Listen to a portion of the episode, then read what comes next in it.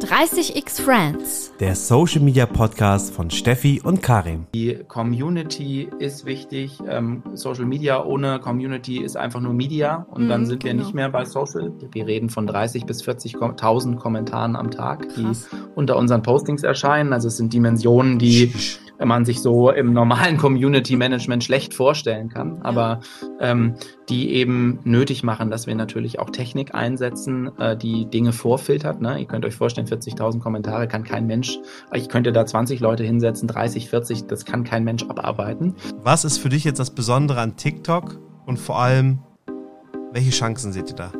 Schnelles Storytelling, enorm hohes visuelles Tempo, unglaubliche Kreativität, ähm, eine, eine sehr ähm, junge Community, die heiß ist auf Informationen, auf Wissen und äh, aus meiner Sicht einen, einen, einen wichtigen äh, Informat also wir sind dort der verlässliche und wichtige Informationslieferant. Das ist unsere Aufgabe mhm. und da sehe ich auch unseren, unseren Marktwert drin. Hallo zusammen, cool, dass ihr in unsere neue Podcast-Folge reinhört. Heute ist Patrick Weinhold zu Gast bei uns. Wuhu! Seit Anfang 2016 trägt er die strategische und inhaltliche Verantwortung für die Auftritte der Tagesschau in den sozialen Medien und Patrick leitet dort die Social Media Redaktion. Also richtig cool, werden heute richtig viel erfahren und in dieser Zeit hat sich die Tagesschau als erfolgreichstes Nachrichtenangebot Deutschlands auf Drittplattformen etabliert. Wow, würde ich dazu sagen. Darüber wollen wir heute auf jeden Fall mehr erfahren und natürlich ist Patrick auch Mitglied der ersten Stunde bei 30x Friends. Ihr wisst es mittlerweile sicherlich schon, 30x Friends ist ein Social-Media-Netzwerk, das Karim und ich vor einem Jahr gegründet haben. Und deswegen mal ein herzliches Hallo an meinen Co-Host hier. Hi Karim. Hallo Steffi, grüß dich. Hallo. So, und jetzt lasst uns mal direkt einsteigen, würde ich sagen. Heute geht es nämlich um dich, Patrick. Also auch mal ein herzliches Hallo an dich. Ja, und ein Moin zurück an, an euch beide und an die Zuhörerinnen und Zuhörer unseres Podcasts. Sehr cool. Also ich glaube, der ein oder andere ist dir sicherlich mal begegnet, auf LinkedIn zum Beispiel. Also man kann so einiges über dich erfahren, aber erzähl doch mal vielleicht, was liebst du eigentlich an Social Media? Und jetzt sag doch mal wirklich, warum wolltest du Social Media immer zu deinem Beruf machen? naja, Social Media ist ähm, seit äh, ungefähr zehn Jahren so richtig meine Leidenschaft geworden. Erstmal als Nutzer selber der Social Media Angebote der ersten Stunde, Twitter, Facebook. Äh, das hat mich fasziniert damals. Auch der deutsche Ableger, den es äh, war ja, ich glaube, vor, vor, vor etlichen Jahren mal gab, StudiVZ, der ein oder die andere mag sich daran noch erinnern, äh, war da sozusagen Gruppen. begeistert von der neuen Kommunikationswelt, die sich dort ermöglicht hat, mit Freundinnen, Freunden, Bekannten weltweit in Kontakt zu bleiben. Und dann aber auch natürlich das, was wir, was ich damals gesehen habe, was sich tut so im Rahmen von Medien, die ähm, auf diesen Plattformen nach und nach aktiv wurden. Und das hat mich fasziniert, fasziniert, wie man aus einem, aus einer, einer Marke, die es gibt, äh, in diesem Bereich Social Media mit Menschen in Kontakt kommen kann, hören kann, was Menschen an Themen bewegt, das Ohr an der Schiene zu haben und daraus sozusagen Formate zu generieren, daraus äh, ähm, am Ende auch Nachrichten zu machen mit Social Listening, mit dem, was man von Twitter äh, dann von, von Nutzerinnen und Nutzern hört, was in der Welt passiert.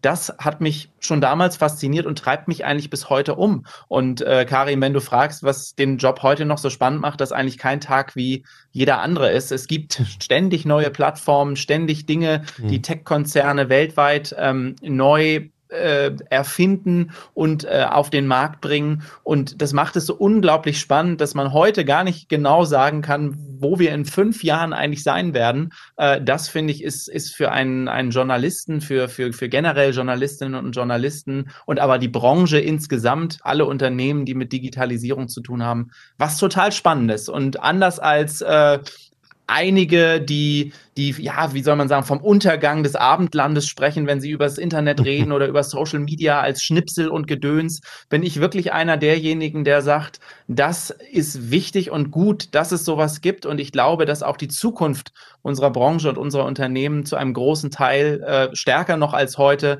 in den nächsten Jahren sich dort abspielen wird. Ja, äh, denn wenn man sich die internationalen äh, Charts dazu anguckt, ist Deutschland echt noch am Beginn einer regelrechten Entwicklung, würde ich sagen.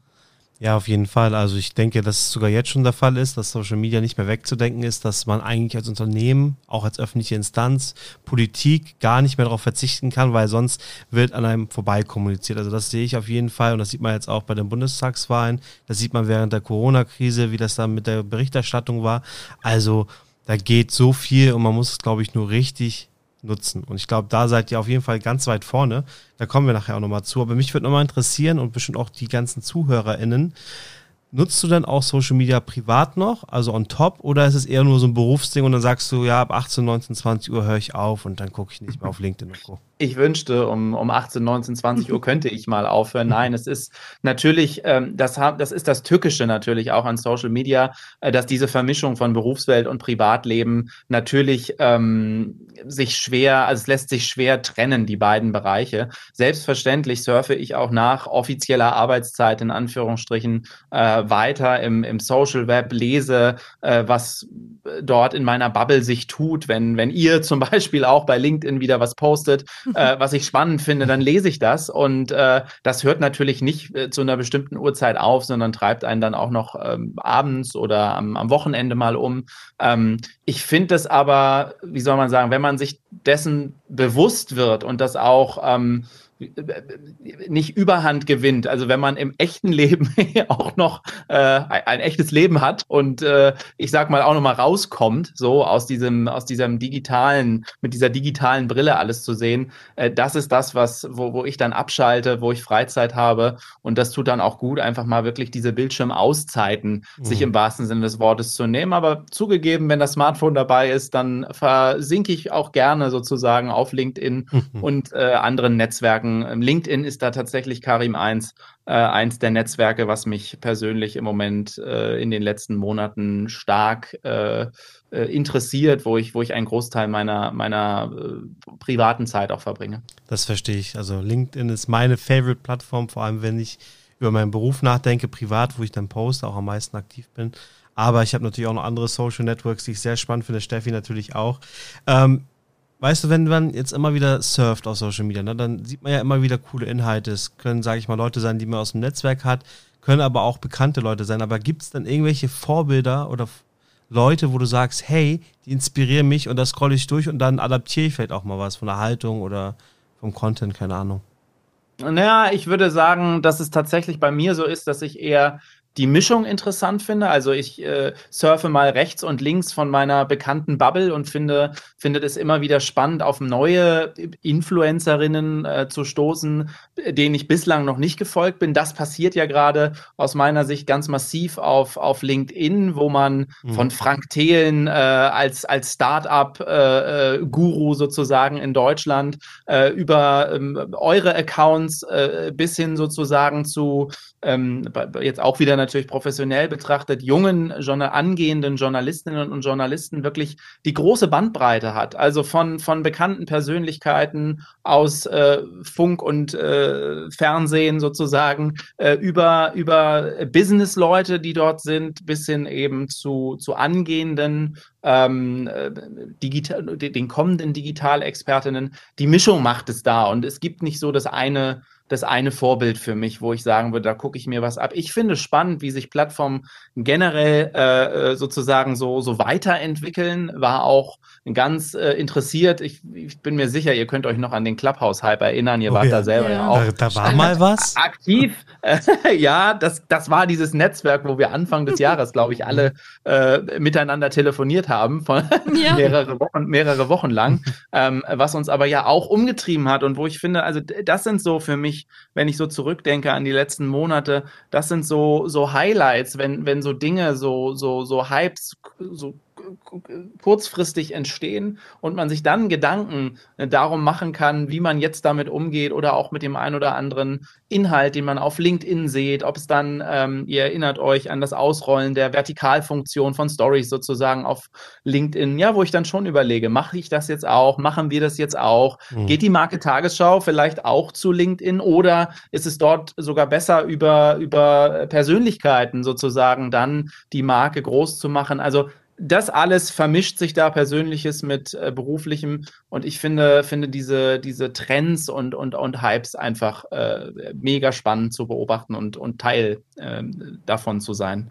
Apropos Trend, ich habe gehört, dass LinkedIn aktuell auch an so einer Art Clubhouse-Funktion arbeitet. Das heißt, wir werden uns da wahrscheinlich dann alle wieder sehen bzw. hören und auch dort dann wieder miteinander telefonieren. Das war Schön gesagt. Bei Baby Got Business, glaube ich, bei der Ann-Kathrin Schmitz im Podcast hat das die, die Selena, ja. Selena, genau, Head of Marketing bei LinkedIn, hat die das gedroppt quasi, ne? Mhm. Ja. Aber das wird cool. Also ich glaube vor allem, äh, du bist ja auch sehr aktiv, Patrick, Steffi und ich ja auch. Ich glaube, für uns wird es nochmal richtig cool, wenn dann so eine Audiofunktion da ist, auf einer Plattform, die sich schon durchgesetzt hat. Bei Clubhouse war es dann halt irgendwo ein Hype, der geendet ist. Aber LinkedIn wird danach nicht vorbei sein. Also das ist schon mal safe. Also was das Schöne ja daran ist, ist, finde ich, dass man das, was man eben so an, an Austausch hat, auch zwischen den Unternehmen, was ihr ja jetzt auch kanalisiert habt in, in dem äh, Forum, was ihr gegründet habt, mit uns gemeinsam sozusagen als Teilnehmende, ähm, dass man diesen Austausch ja auf den Plattformen wie Clubhouse, aber dann auch mit LinkedIn, Audiofunktionen, auch Twitter arbeitet ja dran, beziehungsweise hat ja jetzt seine Audiomöglichkeiten mhm. auch mhm. ausgerollt.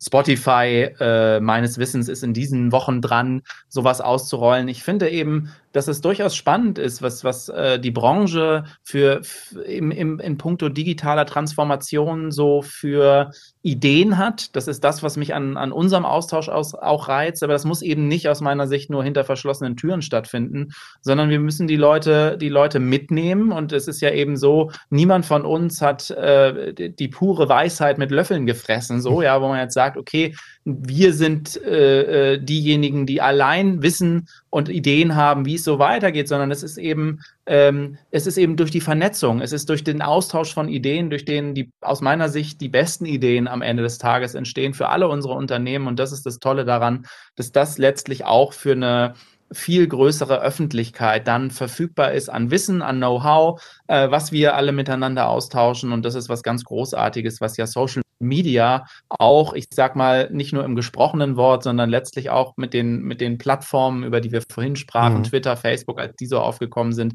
was da eben auch so ähm, ja schon das Momentum der ersten Stunde war. Und das jetzt ähm, weiterzuführen ähm, im Talk-Bereich, wo Menschen Zeit haben zuzuhören, mal am Wochenende so einen guten Podcast wie euren zu hören, das ist doch was, äh, davon kann es aus meiner Sicht gar nicht genug geben. Und ich warte, äh, wie ihr dann auch sehr gespannt darauf, dass, dass LinkedIn diese, diese Funktion ausrollen wird. Und hm. bin mir sicher, wir hören uns da doch dann bestimmt auch mal wieder, wir ja, drei, klar. oder? Safe. Machen wir bestimmt eine Session gemeinsam, oder? Würde ich mal sagen.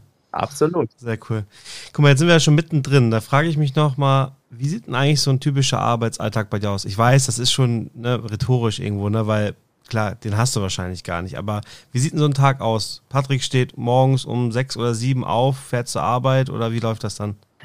Ja, also sechs oder sieben, Karin, trifft es schon ganz gut. Ich habe zwei kleine Kids, äh, die in die erste Klasse jetzt gegangen sind, jetzt gerade in die zweite Klasse kommen. Die fordern einen dann natürlich sehr früh als Vater auch. Also da ist das Privatleben dann, das im, im, im Fokus steht. Aber dann geht's eben schon zügig auch nach dem Frühstück ans Smartphone. Die E-Mails werden gecheckt. Äh, es wird geguckt, ob die Welt noch steht. Äh, ganz journalistisch sozusagen. Ich lese äh, mich durch die verschiedenen Online-Nachrichtenseiten. Liest du auch mal ZDF? Darf man das? Äh, absolut. Da ist auch das ZDF dabei, da ist Spiegel Online dabei, da sind die Kolleginnen der Bild-Zeitung oder mhm. beziehungsweise aktuell ja wohl eher Bild Live sozusagen dabei, Bild TV. Ähm, äh, das ist, wie soll man sagen, einerseits der, der neugierige Blick eines Journalisten, andererseits auch da natürlich wieder der professionelle Blick einer, eines Strategen, der sich Gedanken darüber macht, wie wir unsere, wie wir unsere eigene Marke digital eben steuern äh, die Tagesschau. Naja, und dann, äh, Karim, dann wird es ein bisschen, äh, dann kommt tatsächlich das, was du jetzt als rhetorische Frage bezeichnet hast, aber dann kann man eben nicht klar, kann ich euch nicht klar sagen, es läuft immer nach Schema F mein Tag ab. Ich versuche mich dann an so bestimmten Fixpunkten in meinem Kalender ähm, zu orientieren. Da ist zum einen unsere große Social Media Redaktionskonferenz jeden Tag um 11 Uhr, äh, bei der ich versuche, so oft wie es irgendwie geht, eben teilzunehmen, weil ich, äh, ich bin Herzblutjournalist nach wie vor, trotz meiner äh, digitalen ähm, äh, Kenntnisse und, und, und, und da sozusagen meiner, meiner ähm, Funktionen, in der ich äh, sozusagen, in denen ich auch als Stratege gebraucht bin. Ich bin eben immer noch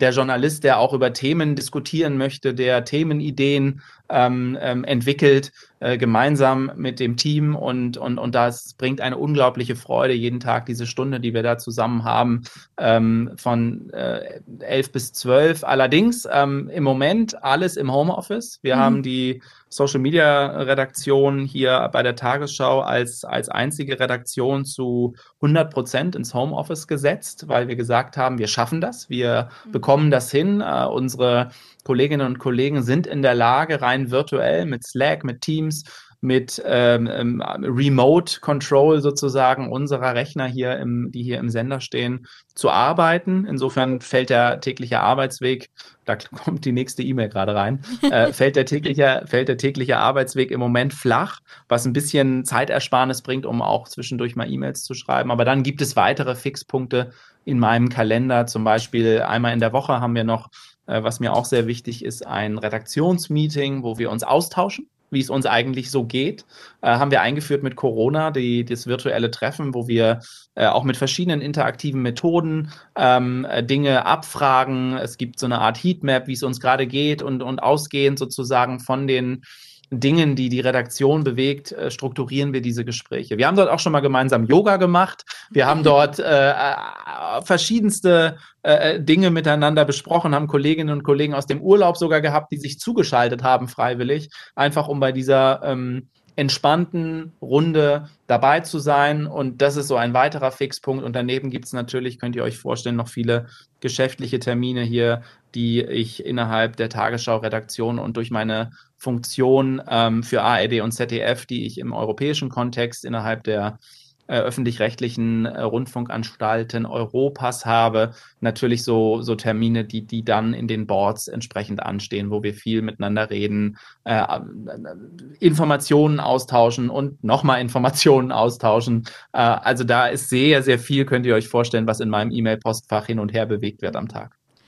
Wenn ich das so höre, erinnert mich das tatsächlich auch an die Arbeit, die Karim und ich bei der Telekom machen. Da haben wir auch so viele Redaktionsrunden und so weiter. Ähm, aber sag mal, wie seid ihr im Bereich Social Media bei der Tagesschau denn jetzt konkret aufgestellt? Also wie viele Leute arbeiten da bei dir im Team?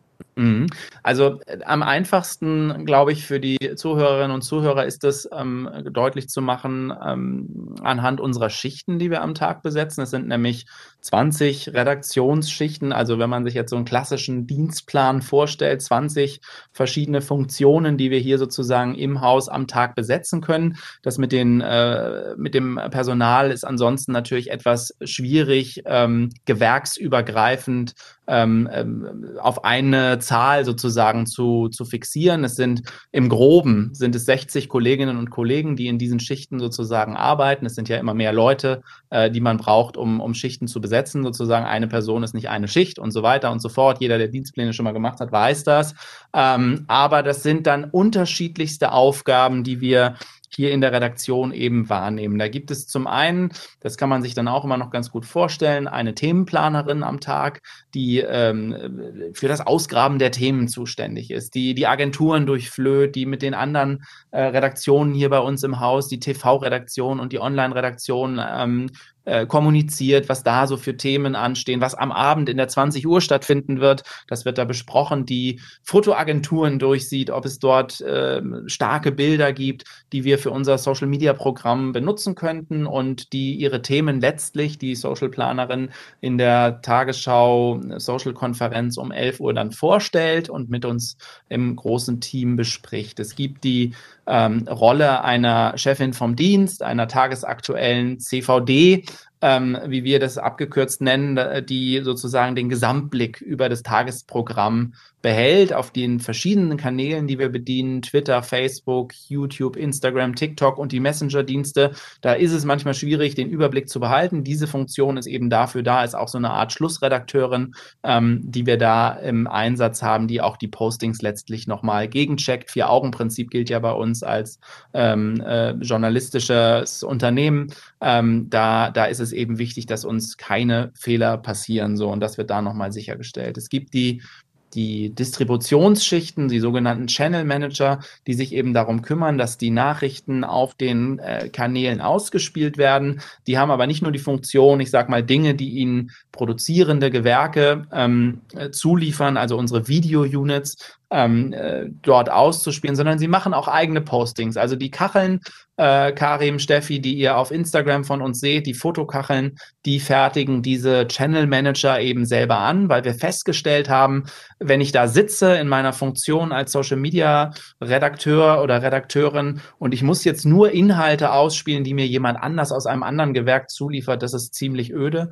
Das ist, äh, kann eintönig werden, weil man mit dem Produkt am Ende des Tages nichts zu tun hatte. Deshalb versuchen wir immer auch in jeder Funktion eben zu ermöglichen, dass jeder Einzelne bei uns im Team kreativ sein kann, einen kreativen Umsetzungs, äh, eine kreative Umsetzungsidee für ein Thema hat, so ihr eigenes Produkt mehr oder weniger anfertigt, das dann auch ausgespielt wird. Das sind unsere sogenannten Distributionsschichten. Davon gibt es vier am Tag, zwei in der Früh, zwei am Nachmittag bis spät in den Abend rein ähm, so dass wir da sozusagen die, die, das Grundrauschen, ne, das Grundrauschen so mhm. auf den Kanälen also abbilden können. Und was ich meinte mit dem, äh, mit der Distribution des produzierten Contents, es gibt daneben noch drei ähm, äh, Units mit mehreren Schichten besetzt am Tag, die richtig Content bei uns äh, sozusagen produzieren, ein bisschen aufwendigeren Content produzieren. Da haben wir zwei Video-Units, einmal die sogenannte Web-Video-Unit, die echtes Bild quasi verwendet, bewegt Bild, ja, und daraus Videos macht, die ihr ähm, zum Beispiel bei Instagram sehen könnt, aber auch auf Facebook, auch auf YouTube. Äh, dort werden ja auch Videos von uns hochgeladen. Und dann gibt es äh, die sogenannte Erklär-Unit, die arbeitet mit Motion-Designern daran, ähm, komplexere Themen erklärbar zu machen mit grafischen äh, Animationen, die wir dort verwenden, ähm, wo wir, wo wir auch, auch Hintergründe zum Beispiel in unserem Format kurz erklärt eben was wer oder was sind die Taliban äh, jetzt gerade aktuell erklären mhm. und dann ähm, Social Media gerecht auf den Kanälen anbieten. Und zu guter Letzt gibt es dann noch die sogenannte Präsentationsunit. Das ist die Unit, in der zum Beispiel Anna, Antje und Felix, die ihr als ähm, äh, unsere TikTok-Präsenterinnen äh, kennt, sitzen und dort Inhalte zusammen mit Grafikerinnen und Cutterinnen produzieren. Das Besondere, und darauf möchte ich ähm, ähm jetzt nochmal sozusagen eingehen, was, was sich bei uns sehr bewährt hat in der Produktion von Social Media Content, ist das gemeinsame Arbeiten verschiedener Gewerke an dem Produkt. Das heißt, früher war es ja immer so, die Journalistinnen und Journalisten haben die Produkte gemacht, die Technik hat zugeliefert und dafür gesorgt, dass die Produkte irgendwie über einen Sender gehen. So, das haben wir aufgebrochen. Bei uns ist das ein Arbeiten auf Augenhöhe. Auch die Grafikerin, auch die Cutterin redet mit über das Thema, gibt ihre Ideen rein und es ist so ein richtiges Teamgefüge, was dort an den einzelnen Videos bei uns arbeitet. Und das ist am Ende etwas, was ich glaube, was ein Teil unseres Erfolgs, den wir inzwischen eben als Nachrichtenmarke im deutschen Markt haben, ähm, ausmacht. Mega spannend. Vielen, vielen Dank für die Insights. Ich würde am liebsten an 15 Stellen nochmal genauer nachhaken, weil mich das gerade äh, super inspiriert hat, auch für unsere tägliche Arbeit. Ähm, das heißt, ich habe es richtig verstanden, ihr seid als Social Media Redaktion quasi ähm, autark, arbeitet da mit Cuttern, Distribution, Produktion und so weiter zusammen, ähm, aber seid abgekoppelt von den anderen Gewerken innerhalb der Tagesschau. Jein. Also wir sind autark, was unsere Themenentscheidungen angeht. Wir sind autark bei der Frage, wie wir ein Thema umsetzen. Das ist äh, letztlich bei uns so geregelt, dass jedes Gewerk, jede Redaktion, also zum Beispiel das TV-Team ja auch selber darüber entscheidet, welche Inhalte sie in der 20 Uhr setzen. Mhm. Aber es gibt ähm, einen sogenannten, ich würde mal sagen, crossmedialen Trichter, ein crossmediales Trichterprinzip bei uns.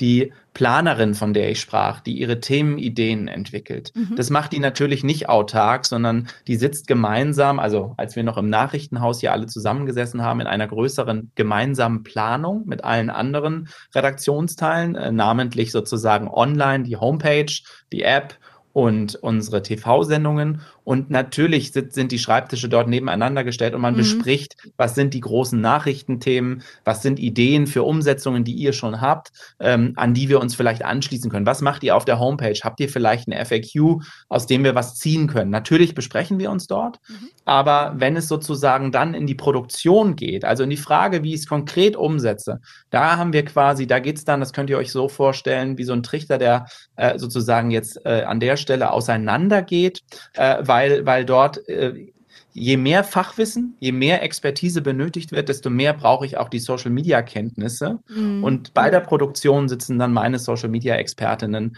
am Desk und entscheiden eben und äh, gestalten ihre Videos ähm, autonom vom Fernsehbereich. So, genau. Ja, cool. Das äh, ist dann auf jeden Fall passend für die Zielgruppen und äh, gibt euch ja auch einen entsprechenden Speed, wenn ihr da äh, dementsprechend handeln könnt.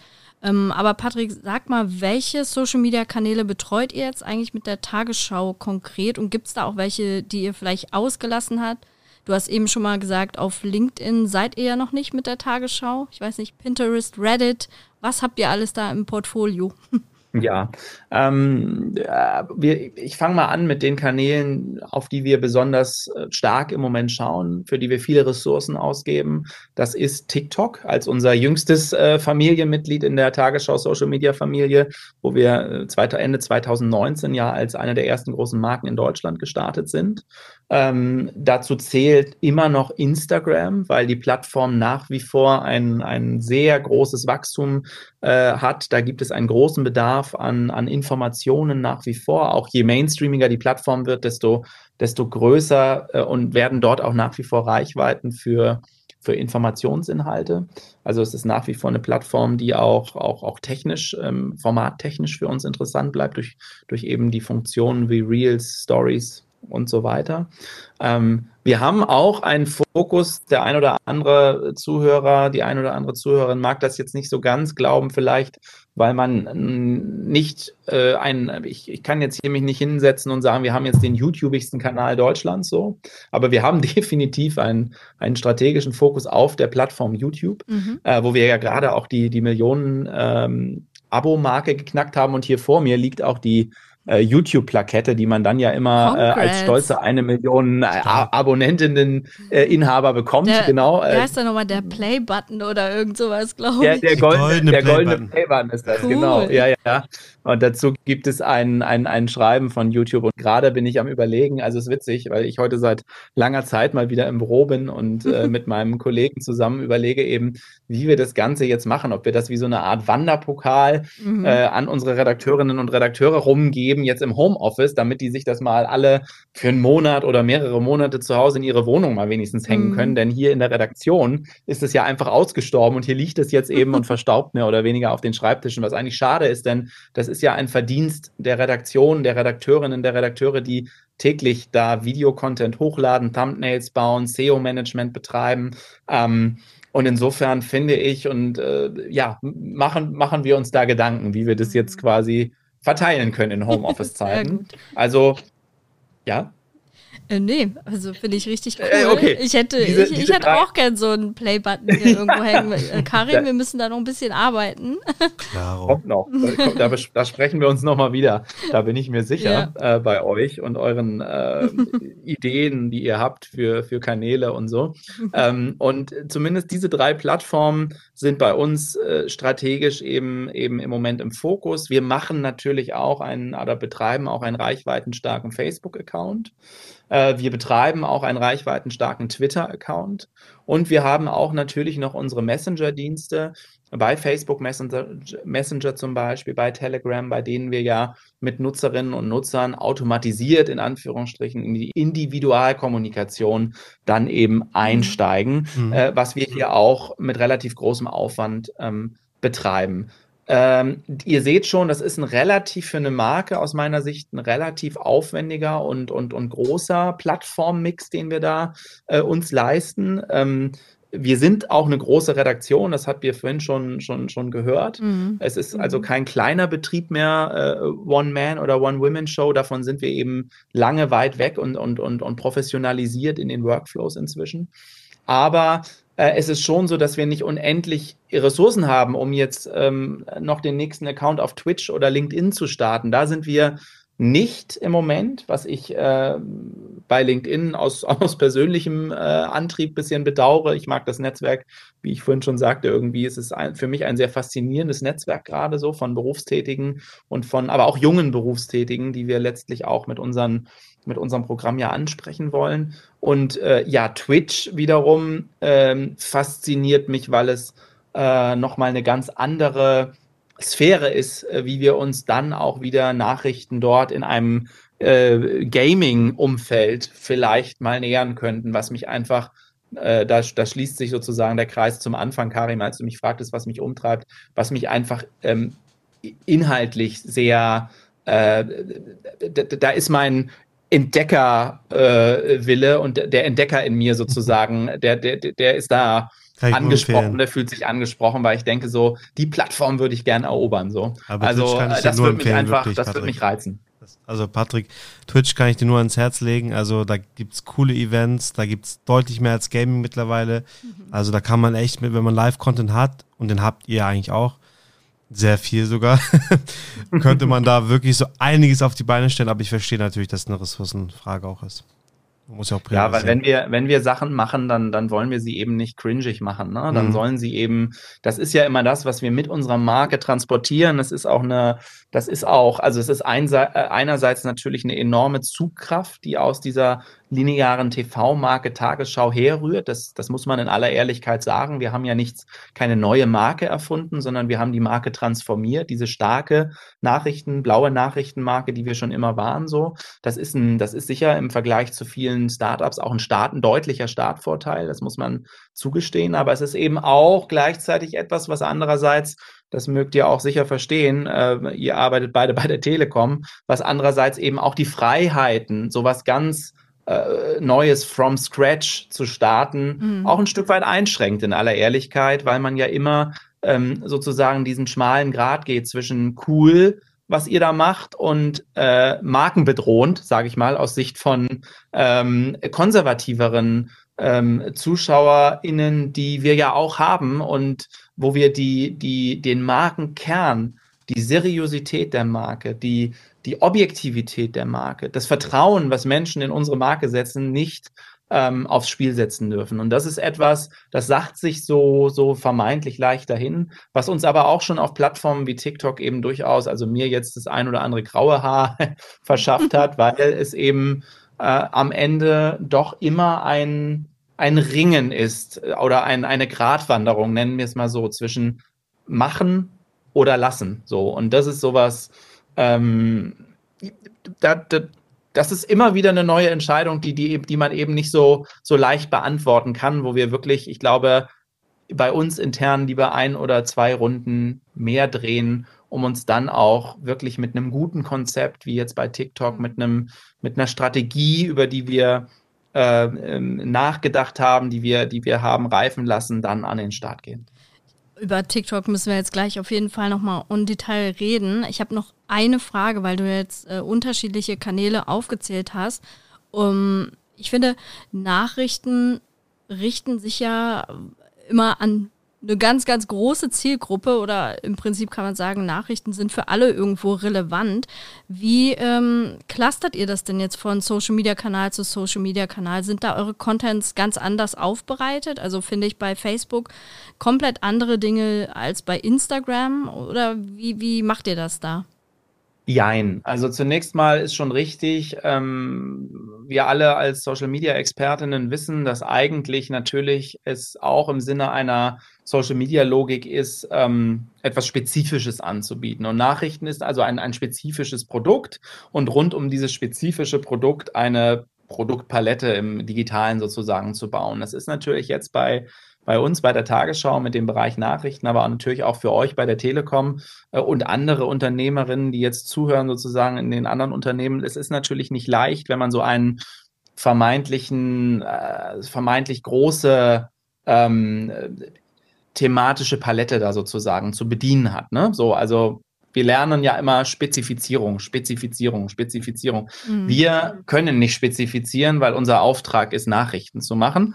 Und ähm, also nähern wir uns ähm, mit einer Strategie, die wir Nachrichten plus X nennen. Nachrichten ist immer das, was wir auf allen Plattformen im Kern unserer Marke tragen werden. Davon werden wir auch nicht äh, weg, da werden wir nicht von wegkommen und wollen da nicht von wegkommen. So, ähm, aber das Plus X be bezeichnet jetzt eben dann immer die plattformspezifische Umsetzung, die wir dann treffen. Und da ist es schon ein Unterschied, ob du bei uns auf Twitter schaust, wo wir ja eher, ich sag mal, wo wir Schlagzeilen Schlagzeilen von tagesschau.de liefern im, im, im News-Ticker-Style, also schnell die Nachricht raushauen mit einer Schlagzeile, oder ob ich auf eine Plattform schaue wie Instagram, wo ähm, eine ein, ein Blick auf das, Beson das besondere Momentum, das Überraschende, das kuriose Bild etwas ist, was Nutzerinnen und Nutzer dazu treibt, auch Informationen überhaupt erstmal aufzunehmen. Das heißt, ich muss mich da schon mal so ganz anders an das gleiche Thema nähern, ob ich es eben von Twitter her denke oder von äh, ähm, Instagram oder YouTube so und dann ähm, oder eben TikTok. Und dann äh, unterscheiden sich unsere Plattformen auch durch die durch die Formate, die wir wählen. Wir sind bei, bei TikTok als Beispiel äh, ja, äh, haben wir explizit auf, auf junge Gesichter gesetzt, die, die jüngsten Tagesschau äh, ähm, die, die wir bislang in der Redaktion haben, auch mit Anna, Antje und Felix, ähm, uns mit an, an Bord äh, der Social Media äh, sozusagen geholt. Und ähm, das auch bewusst so gemacht. Dort treten wir also äh, ein bisschen personalisierter auf als auf anderen Plattformen, ähm, während wir zum Beispiel bei, bei, äh, bei YouTube 16 zu 9 Videos nach wie vor anbieten, vor allem. Ja? Also da sieht man auch, das eine ist hochkant, das andere ist, äh, ist 16 zu 9 nach wie vor. Die Formate unterscheiden sich, was sich eben nicht unterscheidet, ist unsere grundsätzliche, unsere grundsätzliche Philosophie, Nachrichten zu bieten. Und dann muss man auch sagen, wenn man sich anschaut, wie groß die Palette an Social Media Accounts ist, die wir mittlerweile haben und dass wir jetzt fast 10 Millionen Abonnentinnen auf allen Plattformen erreichen, dann ist es eben so im Sinne des Ressourceneinsatzes, dass ich schon versuche, dass wir mindestens mal Dual Use von Content machen können. Wenn ihr in diesen Tagen auf unseren Instagram-Account guckt, wird euch das auch auffallen. Wir haben dort viele Videos, die wir zweitverwerten, in Anführungsstrichen, von TikTok in den Instagram Reels oder anders gesagt, Themen, bei denen wir uns jetzt vornehmen, dass wir, wenn wir sie angehen, dass sie eben für eine Zielgruppe gemacht sind, die einerseits junge Menschen auf TikTok anspricht, aber durchaus auch ältere NutzerInnen vertragen auf Instagram.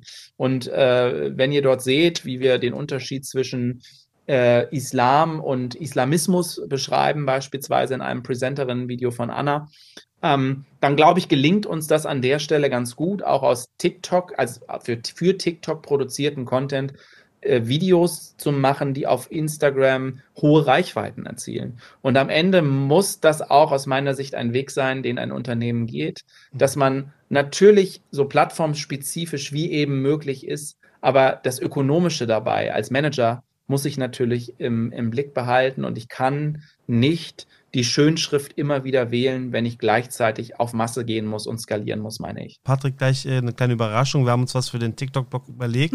Vielleicht nochmal jetzt für die Zuhörer. Also, die Tagesschau knackt wirklich bald die eine Million Follower auf TikTok. Das haben wir jetzt auch schon im Podcast gehört. Das ist auf jeden Fall eine super Sache. Und man sieht ja auch schon in der Bio, dass sie sehr viel Behind-the-Scenes-Content anbieten. Angesprochen hast du eben, Patrick, Anna, Antje und Felix sind also die Gesichter des Kanals. Vielleicht das nochmal als äh, Einordnung nochmal.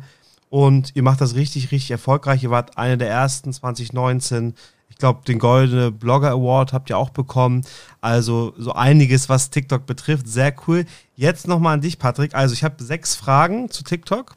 Und ganz in TikTok-Stil, weil wir da, sag ich mal, Kurzvideos haben, wir machen es jetzt mal über Sound natürlich, äh, 10 bis 15 Sekunden Antworten für jede Frage. Und ich fange mal mit der ersten an. Also, wie kam es, dass ihr euch damals so schnell und eigentlich auch als einer der ersten für TikTok überhaupt entschieden habt? große Plattform äh, mit einem enormen Hype und Boom in Deutschland auf allen Schulhöfen der Republik vertreten, ähm, mussten wir hingehen. Sehr gut. Man denkt, Tagesschau wäre eher konservativ. Gab es dann auch Bedenken, dass man auf TikTok geht? Ich sage nur Hashtag Datenschutz. Gab es auf jeden Fall, haben wir auch hier betont. Ich würde sagen, wir treten dort immer, um es mit dem Jugendwort des Jahres, was es vielleicht wird zu sagen, wir treten dort immer akkurat auf. Sehr gut.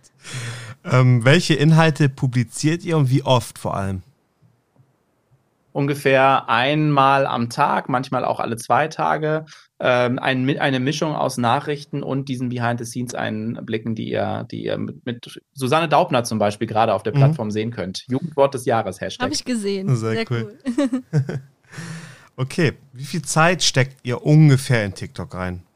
Pro Tag zwei Schichten, eine Redakteurin, eine Presenterin, die an den Videos arbeiten, plus eine Grafikerin. Also äh, und dann dauert es ungefähr einen halben bis einen Tag für die Produktion eines Videos. Mhm. Cool. Dann, wie unterscheidet sich euer TikTok-Content jetzt nochmal von anderen Social-Media-Kanälen? Wir haben es jetzt schon häufiger gehört, aber vielleicht nochmal kurz zusammengefasst.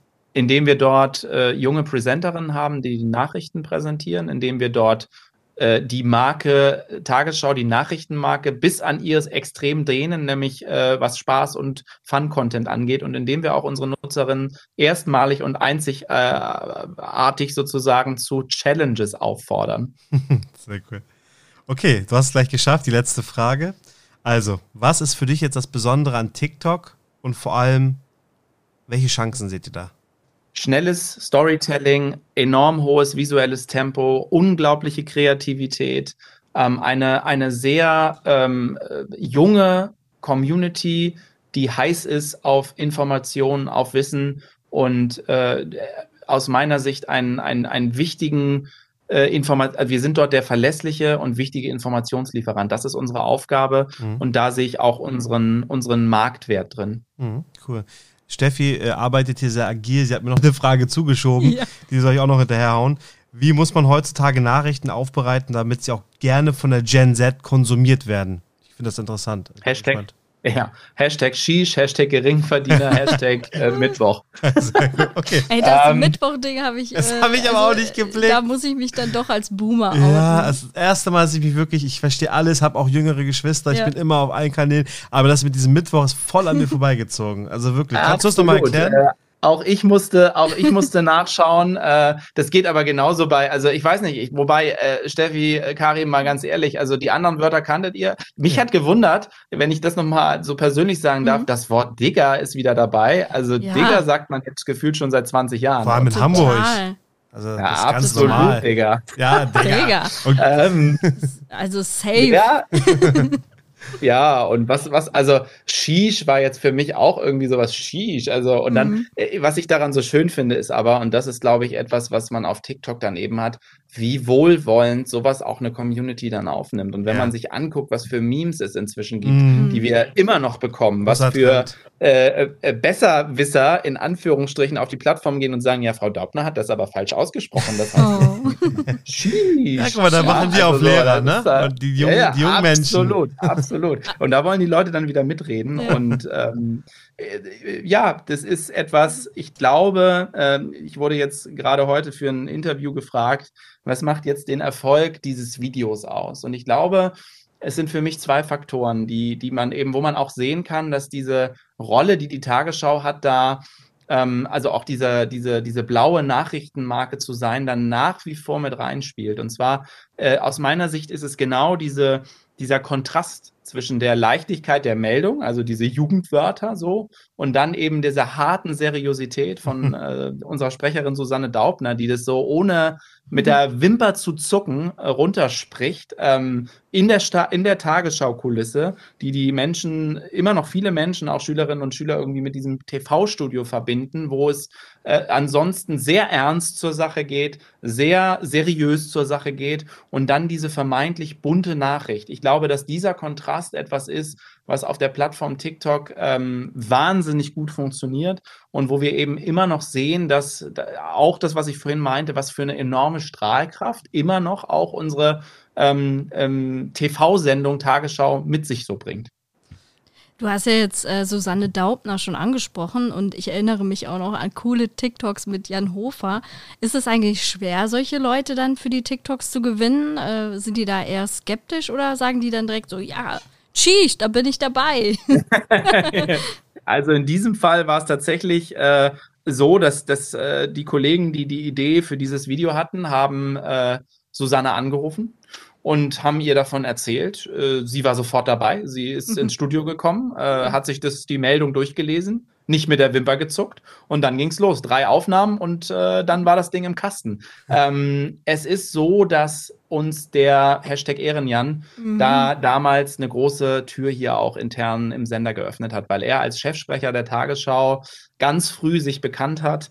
Ähm, dass er Bock hat auf sowas, auf Kreativität, cool. auf neue Plattformen. Äh, Jan ist und war ja auch jemand, der neben seiner Total, habe ich euch ja auch schon mal bei in unserer Runde äh, in unserem Forum sozusagen erzählt, ähm, äh, dass er ja auch jemand ist, einerseits der Classy Gentleman, ne? der, der mhm. immer akkurat gekleidet ist und mit Anzug äh, äh, auch privat hier sozusagen kommt und mit einem Oldtimer fährt und so wird so würde man sich so einen hanseatischen Statesman irgendwie vorstellen wie Jan Hofer. Und dann andererseits aber sowas total spleeniges hat sowas nerdiges und digital Nerd der mit E-Scooter rumfährt auch der der die neuesten Drohnen zu Hause hat. Also mit, der, der hat so einen totalen wie soll man sagen so ein Technik ist so ein Technikfreak auch ja. Und das ist so eine Seite die uns dann ermöglicht hat bei ihm auch genau das zu triggern zu sagen hey Jan wir wollen die neue Plattform machen hast du Lust? So, und dann hat er direkt gesagt, na klar, ich bin dabei, Jungs und Mädels, sagt mir, was ich machen soll. So, und dann äh, ging das eben los. Und das hat hier intern, war das natürlich sowas wie äh, der Türöffner auch in diese Riege der 20 äh, Uhr Sprecherinnen und Sprecher rein, die äh, auch nach den Erfolgen, die man dort dann eben einfährt, äh, durchaus eine große Offenheit immer wieder dann auch ähm, gegenüber diesen Produkten haben. Und das hilft uns natürlich sehr. Es ist nicht so, dass wir die Schmuddelkinder mehr der Redaktion sind, die hier, äh, äh, die die hier so abgetan werden als Klamauk, sondern die Leute verstehen, unsere Sprecherinnen und Sprecher verstehen, ähm, warum wir das machen und warum es auch wichtig ist, äh, dass, wir, dass wir auf diese Art auch authentisch auf Augenhöhe mit jungen Menschen in Kontakt kommen und dass das auch ein, ein wie soll man sagen, ein Weg in die Zukunft ist, den diese Tagesschau eben auch hat. Ich denke, es funktioniert auch mehr oder weniger nur so, dass man diese Vorbilder hat, die quasi die Akzeptanz steigern bei den anderen KollegInnen. Ne? Also, dass man die Leute wirklich einsetzt, dass sie es besser verstehen, selber Spaß dran haben, den Wert erkennen und vielleicht auch eine Inspiration mit rausnehmen. Ich glaube, das ist ein guter Weg, äh, kann ich nur beipflichten. Ähm, ich will jetzt zwar nicht über die Telekom reden, weil das der 36 Friends ist, aber weil wir bei Telekom arbeiten, haben wir es bei TikTok auch mal gemacht, dass wir eine Kollegin, ich weiß noch, Steffi, die Marion, mhm. ähm, die haben wir zum Beispiel zum Netzausbauthema integriert und die ist ja auch schon, sage ich mal, Richtung äh, keine Gen Z. Ja, mehr. sagen wir es mal so, um das gut auszudrücken, genau. Und es hat einfach Spaß gemacht und sie hatte auch Spaß daran. Und dann war sie auch äh, beim nächsten Mal im Livestream dabei bei TikTok und meinte, hey, ich, ich stehe euch gerne Rede und Antwort, macht da gerne mit. Und die schreibt normalerweise nur Pressemeldung. Also was heißt nur, sie macht sehr viel, aber die schreibt vom Ding her Pressemeldung, macht kein Social Media, sagen wir so. Also das ja. war echt eine, das sind solche praktischen Erfahrungen, die man einfach braucht, glaube ich. Vor allem bei so ähm, ganz disruptiven Kanälen. Ich glaube, dann mhm, ja. ist es noch krasser, weil es nicht gesellschaftlich bei allen akzeptiert ist. Es ist kein Facebook, wo sich die Masse bewegt. Es ist auch nicht Instagram oder YouTube. Es ist einfach was ganz Neues, wo erst die Gen Z war, genau wie bei Twitch. Und da braucht das ein bisschen. Äh, da denke ich immer an Apple und Elon Musk und Co., äh, dass die auch immer Jahre voraus waren und die Leute brauchen manchmal ein bisschen, um das erstmal zu akzeptieren. Ja, absolut. Und was, was auch noch dazu kommt, jetzt zum Beispiel bei dem, bei dem Daubner-Video, ne, und bei dieser, dieser Funktion, die sie dann auch in ihrer Rolle als Sprecherin da hat. Ich wurde jetzt von so vielen Menschen auch angesprochen, die jetzt gar nicht äh, auf TikTok aktiv sind, ne? Also keine Schülerinnen und Schüler, sondern weit älter, bis hin zu, zur, zur Elterngeneration, so. ähm, die dann sagen, Mensch, äh, äh, mega geniales Video. Warum? Weil sie von ihren Kindern oder weil sie ihre Kinder dann teilweise, nachdem sie den Clip im, im Internet gesehen haben, darauf ansprechen, Mensch, ja, was heißt denn jetzt Shish eigentlich? Oder wie? also es sind richtig Dialoge entstanden äh, innerhalb von Familien sozusagen zwischen alt und jung über dieses Thema. Und ich erinnere mich an einen viralen Clip, der, der äh, unser wohl äh, all-time erfolgreichstes Webvideo aller Zeiten sein wird, die sogenannte Turnoma. Ihr erinnert euch bestimmt, der Clip ging vor ja. vier, fünf Jahren äh, rum mit äh, 300 Millionen Aufrufen weltweit. Ähm, eine, eine 90-Jährige, die am, ähm, am, am Turnbarren äh, beim Deutschen Sportfest ähm, unfassbare Übungen äh, ähm, äh, vollzogen hat und bei der am Ende sozusagen äh, die Frage ja auch wieder entstand, was ist eigentlich das Erfolgsrezept gewesen hierbei? Und ich glaube, dass dieser, dieser zusammenführende Faktor, dass sowohl junge Generationen bewundernd draufschauen können, als auch ältere Generationen sagen können, oh Mensch, wenn ich in ein paar Jahren so alt bin, das möchte ich auch noch können. So, so fit möchte ich auch noch sein. Ja. Und jetzt bei Susanne Daubner, Mensch, erklär mir mal die Jugend. Was, was heißt denn das, liebes, lieber, lieber Sohn, liebe Tochter? Äh, erklär es mir doch mal. Ich glaube, immer dann sehen wir auch, dass quasi so generationsübergreifend Dinge dann auch so richtig abheben und so richtig virale Hits werden, über die man auch spricht. Wow. die Zeit rast die, auch. Das wollte ich auch gerade sagen. Die Zeit rast, aber wir sind hier so schön vertieft in dem Gespräch und ich könnte noch viel länger quatschen, aber wir müssen langsam zum Ende kommen. Langsam, ja. Ich habe aber trotzdem noch zwei Fragen, die mir äh, unter den Nägeln brennen. Wir haben ja jetzt sehr, sehr viel über redaktionelles Social Media gesprochen, über das Posten von Dingen, über Content und so weiter. Aber es gibt ja noch eine andere Seite von Social Media und zwar das Community Management was wir auch nicht vergessen sollten. Wie ist das denn bei euch, Patrick? Ihr habt ja ganz viele politische Themen, auch äh, naturgetreu. Ne? News sind oft auch hm. mit Politik verknüpft und so weiter. Habt ihr da auch viel mit Hass und Hetze zu tun? Ich meine, das richtet sich wahrscheinlich dann eher gegen die Politik oder das Thema allgemein, aber wie geht ihr als Tagesschau dann mit solchen Kommentaren hm. um? Na, der öffentlich-rechtliche Rundfunk ist schon auch natürlich ein, ein gern genommenes Ziel von, von Querdenkern, von Verschwörungstheoretikerinnen, ah ja, die stimmt. wir natürlich auch äh, in unseren Communities haben, die auch in den Kommentaren je nach Thema, je nach politischem Thema mal mehr, mal weniger vertreten sind. Ähm, jetzt gerade bei Afghanistan, muss man mhm. sagen, äh, geht es wieder ab im negativen Sinne. Ähm, wir haben ein, ein sehr enges Community Management. Wir besetzen dort zwei redaktionelle Schichten am Tag und zwei Supporterinnen-Schichten, also Menschen, die für uns die technischen Tools auch betreiben, die im Hintergrund laufen, um bei dieser wirklichen Flut an Kommentaren, die wir Tag für Tag hier zu bewältigen haben. Ich, wir reden von 30 bis 40.000 Kommentaren am Tag, die Krass. unter unseren Postings erscheinen. Also es sind Dimensionen, die man sich so im normalen Community Management schlecht vorstellen kann, ja. aber ähm, die eben nötig machen, dass wir natürlich auch Technik einsetzen, äh, die Dinge vorfiltert. Ne? Ihr könnt euch vorstellen, 40.000 Kommentare kann kein Mensch, ich könnte da 20 Leute hinsetzen, 30, 40, das kann kein Mensch abarbeiten. Nee. Deshalb ähm, arbeiten wir auch mit, mit KI da in dem Bereich und äh, lassen Dinge, Dinge eben vorfiltern, um sagen wir mal, bei den äh, Dingen, bei den Kommentaren genauer hinschauen zu können, die einerseits nicht von unserem Etikett umfasst sind. Das be be äh, bezieht sich also auf Hass, auf Rassismus, auf Beleidigungen, die wir nicht auf unseren Plattformen dulden.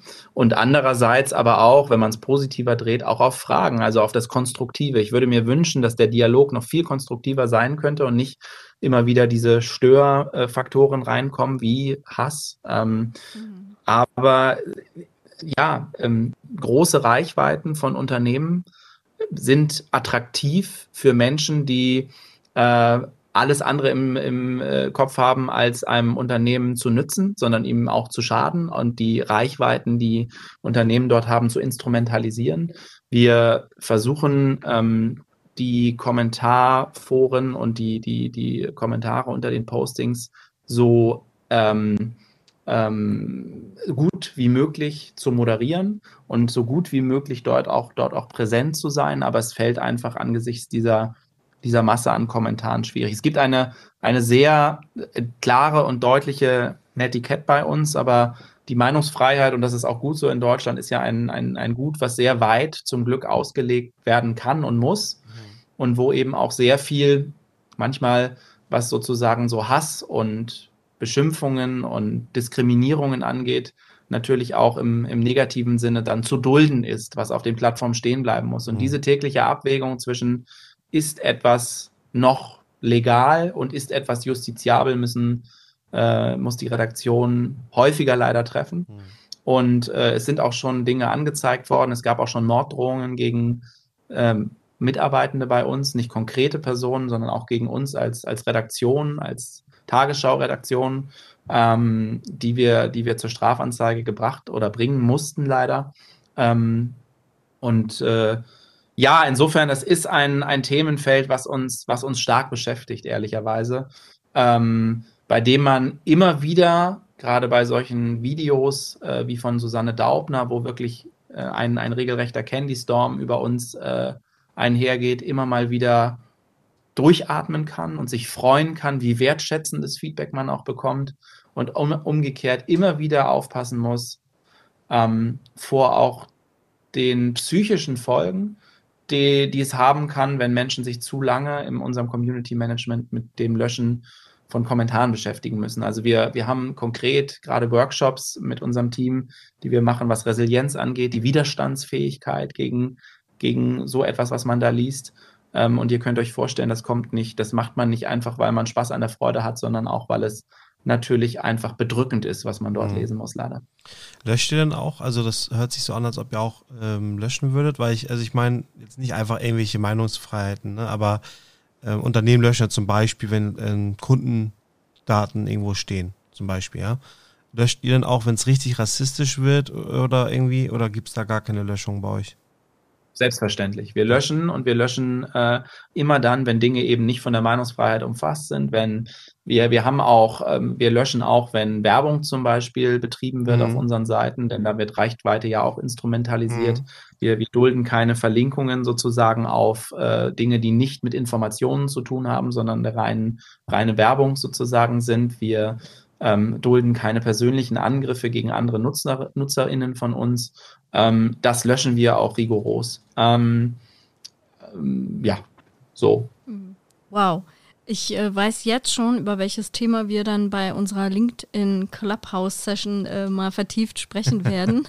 ich glaube, das Thema Community Management als solches äh, ist super wichtig und da können wir Fast auch noch ganz, Boden. ganz viel lernen. Und ich würde da jetzt am liebsten noch näher einsteigen, aber wir sind jetzt schon fast eine Stunde dran. Deswegen würde ich sagen, wir haben heute super viel von dir gelernt, ähm, Patrick. Danke für die Offenheit auch. Ähm, das ist ja nicht selbstverständlich, dass man so viele Insights bekommt. Leute, folgt dem Patrick auf LinkedIn, da gibt es noch mehr coole Einblicke in seine Arbeit und folgt natürlich auch der Tagesschau auf den genannten Plattformen, am liebsten auf TikTok, würde ich sagen, weil das ist immer schön snackable und leicht zu konsumieren.